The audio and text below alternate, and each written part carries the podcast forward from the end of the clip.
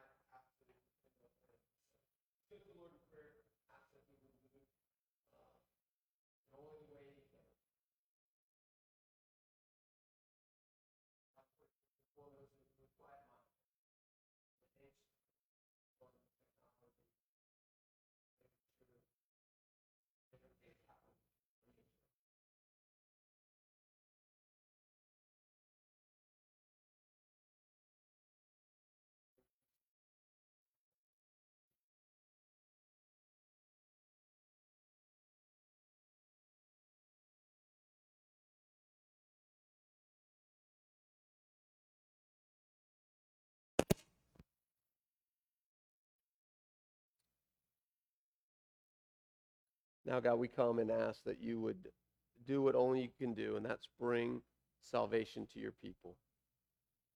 I pray through the reading and teaching of your word that you would bring both justification and salvation.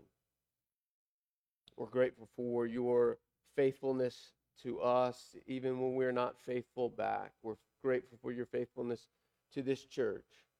We will here in a few weeks celebrate over 145 years um, of being a church, a gathering of God's people. I pray this is just the beginning of what you will do.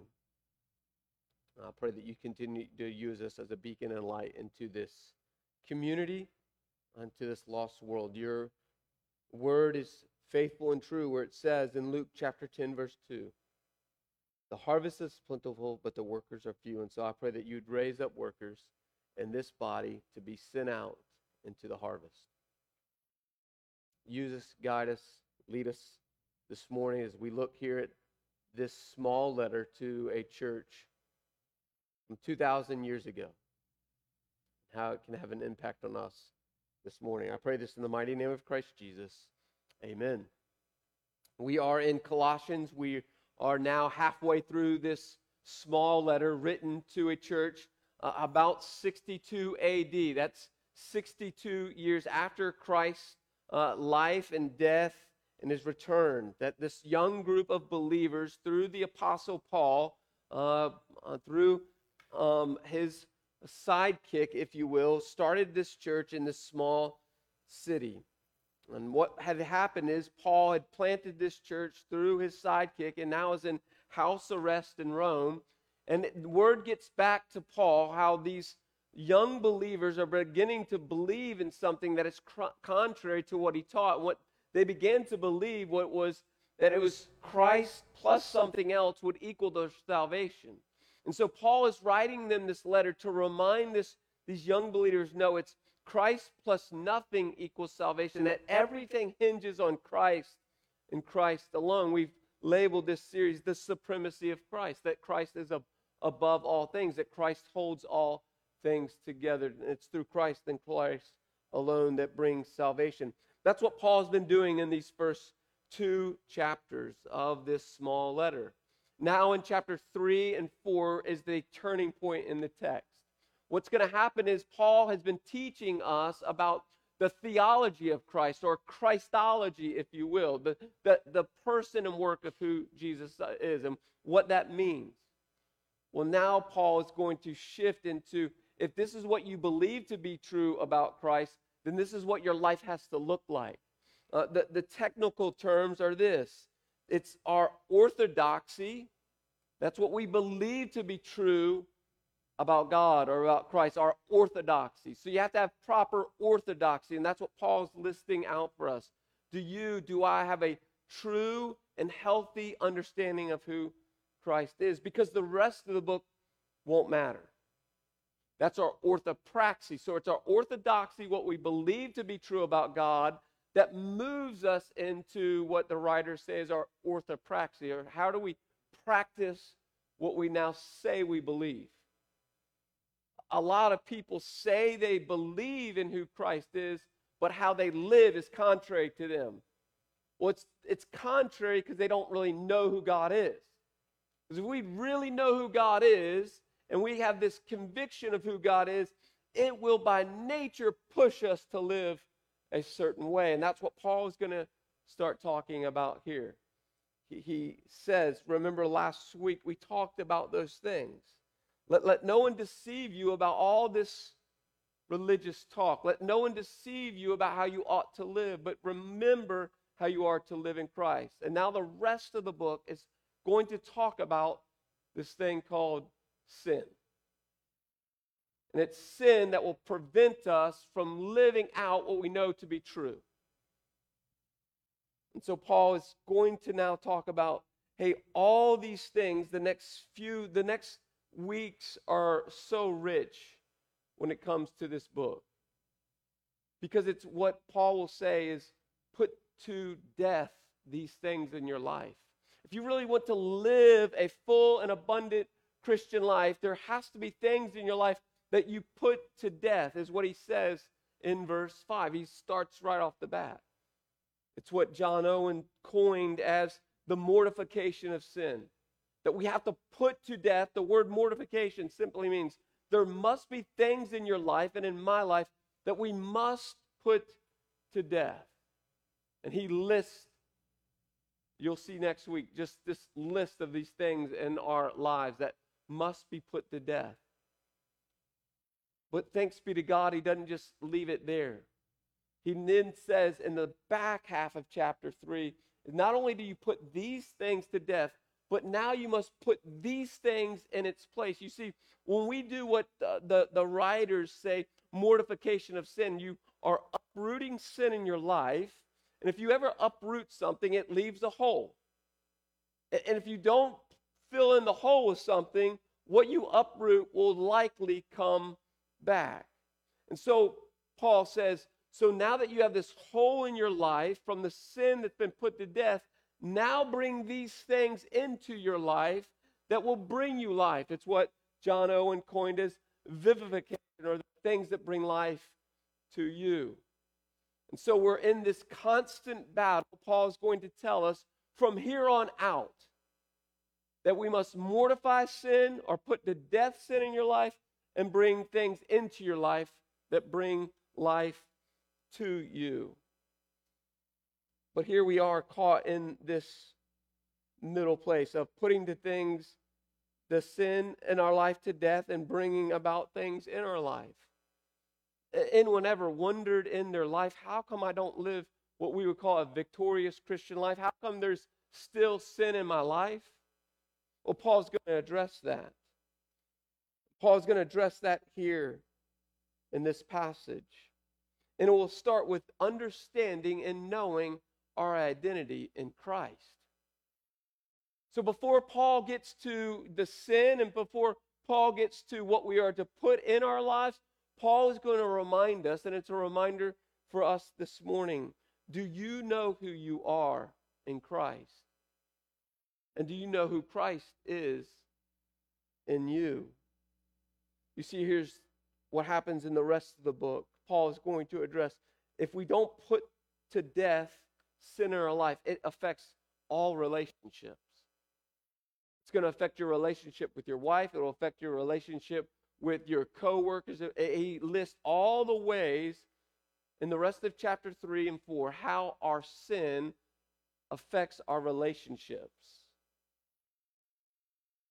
And so, what we must first start is this understanding is that when we are raised with Christ, what does that mean? If we are to have victory over sin, what does it mean of our relationship with Christ? Before I get into the text, I, I want to remind us of these three P's of salvation. I've said it from this pulpit, I'll say it over and over. There are three P's of sin. The first one is this is what's true about all of us if you are a believer this morning.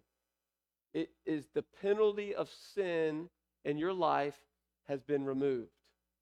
That is salvation, or what we call justification. When you came to know Christ and when Christ drew you to himself, he, in that very moment, removed the penalty of sin in your life. That's what the work of the cross is. Is that there had to be a payment for sin, and the payment of sin is always death. We see that through both the Old Testament and New Testament. And at your salvation and my salvation, that penalty of sin has been taken care of. It's called justification. If you are a believer here this morning, this is the longest journey of your salvation. It's called the power of sin. And what we don't live this way is at our salvation and in our sanctification, sin no longer has power over you. You are no longer mastered by sin. That's what we, we will see in this text. But we continue to go back to it over and over and over again, do we not? That's because we don't really believe that the power of sin has not been removed from us, which is our sanctification. It's the ongoing process to become more and more like Christ. The last P of our salvation is this it's the presence of sin. There will be a day, thank God, that the presence of sin will be removed from all of our lives. It's called glorification. That moment that we enter into heaven, we enter into a holy place, a place without sin. We just live in a place now that's full of sin, do we not? I, I was watching last night, talking to Jonathan this morning uh, about the uh, soccer game last night, and it was uh, Gay Pride Day at the soccer game, and it was just just seeing it. I thought, oh man, the the the presence of sin and the power it has over people. And yet, we as believers often live under the power, not remembering that that power has been taken care of at the cross. This is the reason that Paul can so clearly say in 1 Corinthians chapter 10 because he believes the power of sin has been removed from his life. He says it this way Now there is no temptation that has seized you, which is not common to man. You see, Paul understood that the power of sin from his life had been removed. Therefore, whenever temptation came his way, there was a power greater than sin that could remove him out of that temptation. He says it this way It is God who is faithful, not me who is faithful. And he will not let me be tempted beyond my ability. But with the temptation, he will always provide a way of escape that you may endure it. You see, Paul understood the power of sin had been removed from his life because the presence of Christ was in him. See, he understood his new identity. He understood what it meant for him to what it says in this passage and what Paul has been talking about, who Christ was. So I want to look at a few things from this these four verses. I want to remind us of our true identity if you are a believer this morning.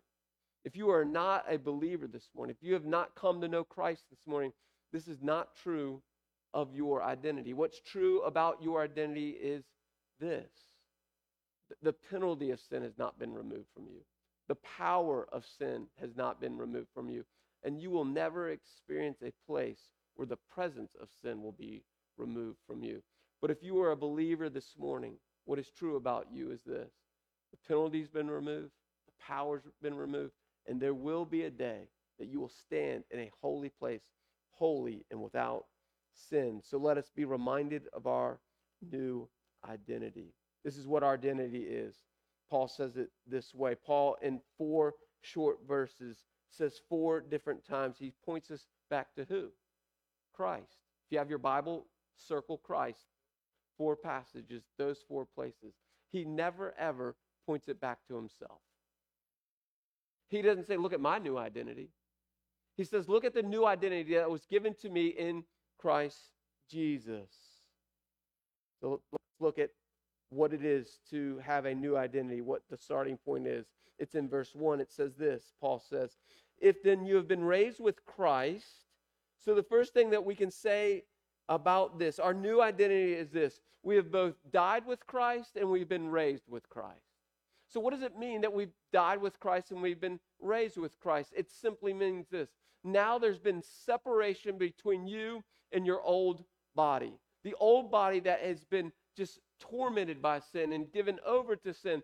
At the moment of your salvation, you've now been separated from that old body. It's what the old theologian said the carnal man. The carnal man, who we were in Adam, has now been removed from us because that man has been put to death. And when you were put to death at your salvation, a new identity rose. And who did it rise with? Christ. You have been risen with Christ, which means you have also died with Christ. So our new identity is this we are separated from the penalty and the power of sin because we've been died with Christ and we've been risen with Christ. He goes on in the passage to say this. We'll pause there with the comma. If then you have been raised with Christ, seek the things of God. I'll come back to this. Where Christ is seated at the right hand of God. Our new identity. We've been raised with Christ, we've died with Christ, but look where Christ is at. He's at the right hand of God. It's what Psalm 110 says. Not only is he at the right hand, he is sitting on the throne of God. So, what Paul is saying is true about us in the rest of the book that Christ is in us and we are in Christ, then where do we sit now? Any takers? At the throne of God. So, our new identity says we've been raised, we've died with Christ, we're raised with Christ. Now we're what? Seated with Christ in the heavenlies already. That's what Paul says. And what Paul is saying, because we are now in Christ, in Christ in us, there's some things that happen. Three things happen. What it means that Christ is seated at the throne of God. The first thing is this we see that Christ has supreme power. That's what it means to go into a throne room. Now, I know it's a figurehead now, but in England, the, the king, the monarch, had what? All power, all reign. That is true about Christ today. Christ sits on his throne with supreme power. There's nothing that's out of his control. Amen. Thank God for that which is that's true, then he has power over what? Sin. And if Christ is in you and you are in Christ, Therefore, you have what over sin? Power. Not because of you, as we'll see later on in the text, but because what Christ has done for you. Not only this, that is supreme power, but it is a sufficient pardon. Christ sitting on the throne next to God shows us we have a sufficient pa- a pardon, a, a pardon from Christ to God that pardons us of all of our sin. Like when a judge pardons a, a, a criminal, that criminal goes what? Free. You see, we have a sufficient pardon. It's been paid for and paid complete. That's the reason we get to sit at the throne of Christ with Him. If we did not have that penalty of sin removed from us, we would never get into heaven because sin cannot enter into heaven. There is no way sin will enter into the throne room of heaven. It's the holiest of holies, as we see in Isaiah and in Revelation from Isaiah and John. And so there's a sufficient pardon for our sin through Christ. And the last is this because Christ sits on the throne and reigns supreme today, we know that Christ is, has a sympathetic prayer for us. It, says this throughout the Bible that Christ intercedes for his people. You see, it's when Christ intercedes for you in your temptation that you have the power not to go into the temptation, not because of your power, but because of the power of the prayer of Christ that intercedes for you. And I think we just don't understand our true identity in who Christ is and who we are in Christ. You, you see, it's double. It's not only that you are in Christ, but Christ is in you. That is your true identity. And yet, I don't think as believers we often live that way. And that's the reason we don't tend to live victorious Christian lives, which means the rest will not happen for us.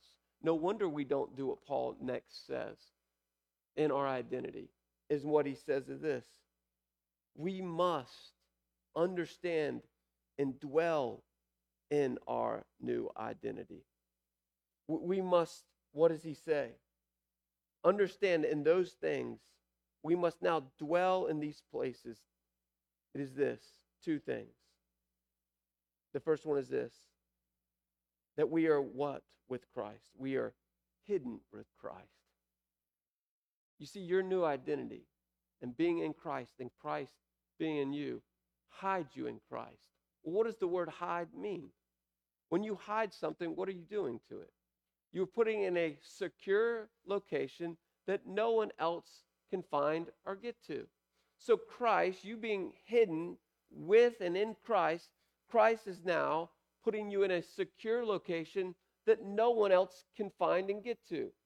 So Satan can't come and find you and get to you. That's why in the Old Testament and the New Testament, over and over and over again, we hear this about Christ. He is what? We sing it. He is our refuge. He's our fortress. He is our hiding place. You see, if you are in Christ, you are hidden. You have both safety and security from the evil one. But I don't think we live that way. I don't think we believe that. But Paul is so clear you have been hidden with Christ. Do you experience Christ's safety and security this morning? The next one is this because this is our new identity, we must do two things. There's two commands in this passage. He says, in verse 1. We are to what? Because we are hidden with Christ. We are to seek the things above. And then he says later on in the text, verse 2 seek the things above and set your mind on things above, not here on earthly things. There's two commandments. These two commandments are this ongoing action, is what it means in the Greek. It's not that I just seek God once or just set my mind to it once.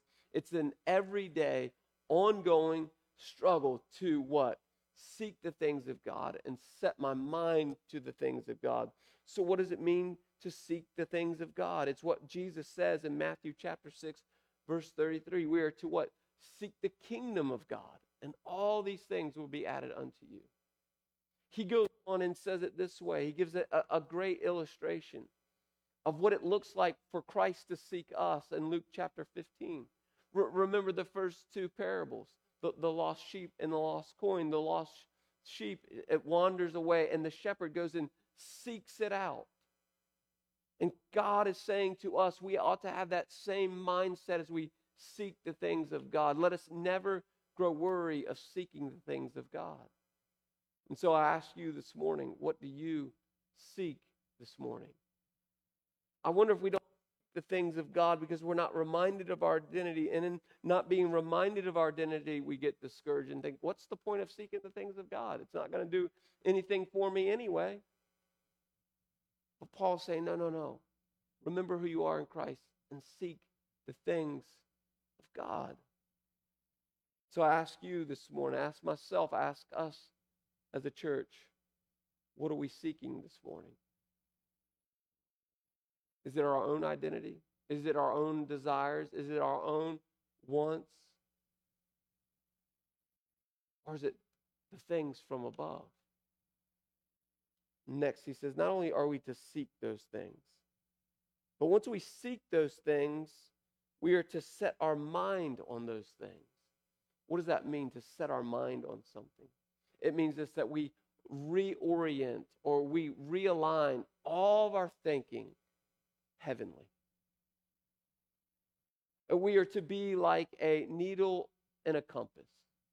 A great compass and a needle in a compass always points where? True north. If you don't have a compass that points true north, get rid of the compass and start over. But that's what Paul is saying. We are to seek the things of God. And when we seek the things of God, it will automatically realign us to seek and set our minds on the things of God. So I'd say to you this morning if your actions and your thought life is not set on the things of God, you can know for sure that you're not seeking the things of God.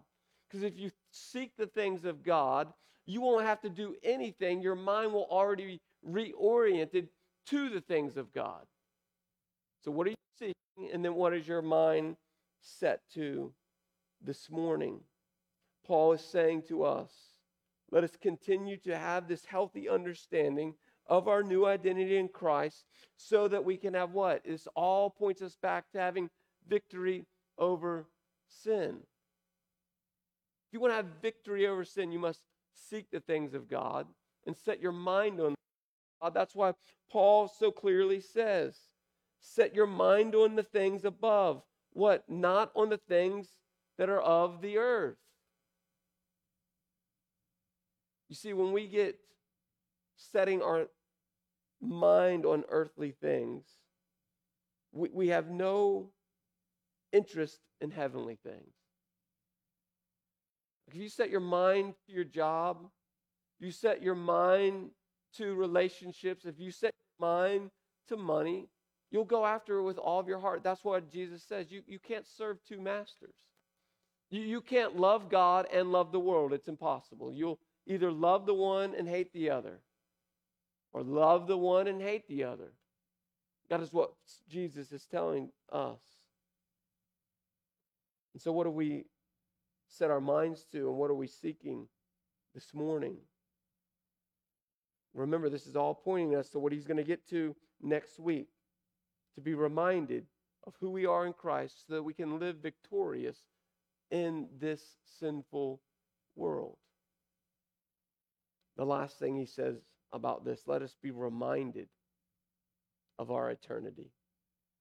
He says, Then when Christ, who is your life, appears, then you also will appear with him what? In glory. We must be reminded this morning of our eternity. If you are a believer, you have secure, secure and eternal security with him. No one can rob that of you. And so think of it this way if you set your mind and seek the things of God, you'll constantly remember where your eternity lies. You'll have no doubt about it. You'll have something to look forward to. And as you look forward to it, you will strive to want to do those things. Again, I'd say it this way. If I told you today that there would be a distinguished guest arriving at your house, would you go home and just turn on the TV and just kick back and just, man, when he comes, he comes? No, that's not would not be your attitude. You would get everything in your house in order for the distinguished guest to arrive. You'd make sure everything in your house was in order. Like probably even down to your closets. Who knows if he's a snooper and goes into your closets? But that's what we have to be reminded of that we must put our house, our lives in order, and we'll desire to do that because Christ is going to return to us. I, oh, on Friday night after VBS, we had some guests unpromptly come over to the house, and the house was a disaster. I remember the gentleman walking in, I thought to myself, oh no, what are you going to think about me? Because I want to get my house prepared for to arrive. That has to be true about us in our Christian walk. Not for one another, but for the distinguished guest, Christ Jesus, when he returns, can take us home. And so we must be reminded of our eternity. Our eternity will motivate us to live godly lives. We must not forget where we are headed. So this morning, I'd ask you these few questions Do you know your true identity in Christ this morning? Are you seeking and setting your thing and your life oriented with Christ and Christ alone? And are you reminded of where you go? Because if we don't understand verses 3 and 1, 2, 3, then next week and the following week, we'll have no idea how to put sin to death. We'll have no power to do that. Because the power does not rest in us to put it to death. The power rests in Christ and Christ alone. And then he says, once you put all these things to death, you are free in Christ. And now that you are free in Christ, you now must put all these things in your life to live a victorious Christian life. There's no way for us to do that we don't understand who we are and who Christ is in us. Let me pray for us this morning.